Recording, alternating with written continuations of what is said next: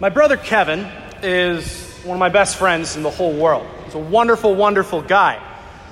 But among his many quirks, and I have quirks too, uh, one of my brother's many quirks is he is an extremely picky eater. That has been the case since he was a very, very little kid. He used to not even like chocolate. We sometimes question whether he was American or just a communist in disguise. And if you looked at our waistlines, you would kind of wonder whether we're even related. But gradually, after trying some of the foods that he didn't like, his palate has a little bit expanded over the years. However, he still has a lot of work to do. Recently, uh, he was home from spring break and he was telling us uh, that, re- that he had gone to a Mexican restaurant in Arizona with some friends. And I about spit out my, my water that I was drinking because my brother would never set foot in a Mexican restaurant. He cannot stand Mexican food. I love Mexican food, on the other hand. It's fantastic. I love it. But even just him walking into a Mexican restaurant in Arizona was a very significant accomplishment for my little brother. And hopefully one day he'll come to like Mexican food as much as I do. You know, it's so true that whenever we encounter things that we don't like or don't prefer, or things that might make us uncomfortable, we try to avoid them. We try to avoid them at all costs. But the more that we, are in, that we encounter that thing, sometimes not of our own will, sometimes we're forced to encounter it against our will a little bit, the more that we encounter those things that might make us uncomfortable, we are more likely to become familiar with them and eventually, and hopefully, learn to like them. And I think our readings today pose a very important question to us Are we comfortable with being uncomfortable? Are we truly comfortable with being uncomfortable? That is a constant theme for us all throughout the season of Lent. God gives us this holy time, this holy season of Lent, so that we can become comfortable with being uncomfortable. It's why we do penances. It's why we give up things during Lent and why we don't have meat on Fridays and fast uh, on Ash Wednesday and Good Friday. Because if our penances don't make us uncomfortable, if they don't inconvenience us a little bit, then something's a little bit off. During Lent, we should become comfortable with being uncomfortable. Lent should stretch us. It should stretch what we thought we are capable of doing and make us a little bit uncomfortable.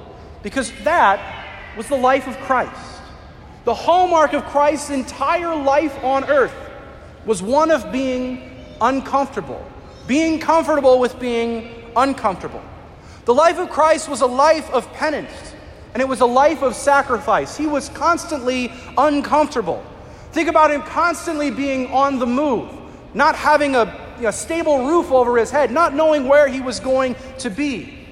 Think of all the people who hated him, who he had to sort of run from and fight against a little bit with his words. It's why in our second reading we hear the words, Son though he was, he learned obedience by what he suffered.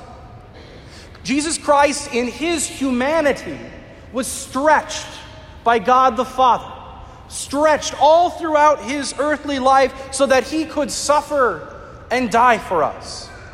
All of these little bitty deaths of self that our Lord experienced on earth were preparing him for the true death of self on the cross. All of those little discomforts that our Lord endured throughout his life were preparing him for ultimate discomfort on the cross. And so it is that when people in like we hear in our gospel say, you know, I want to see Jesus, let's take us to Jesus, Philip, to the apostle. His response is very simple. Unless a grain of wheat falls to the ground and dies, it bears no fruit. Unless that grain of wheat falls to the ground and dies, it bears no fruit. Brothers and sisters, we bear fruit when we die to ourselves, when we say no to the self and say yes to God. We bear fruit by penances, by sacrifices. We bear fruit by being uncomfortable, especially during this Lenten season.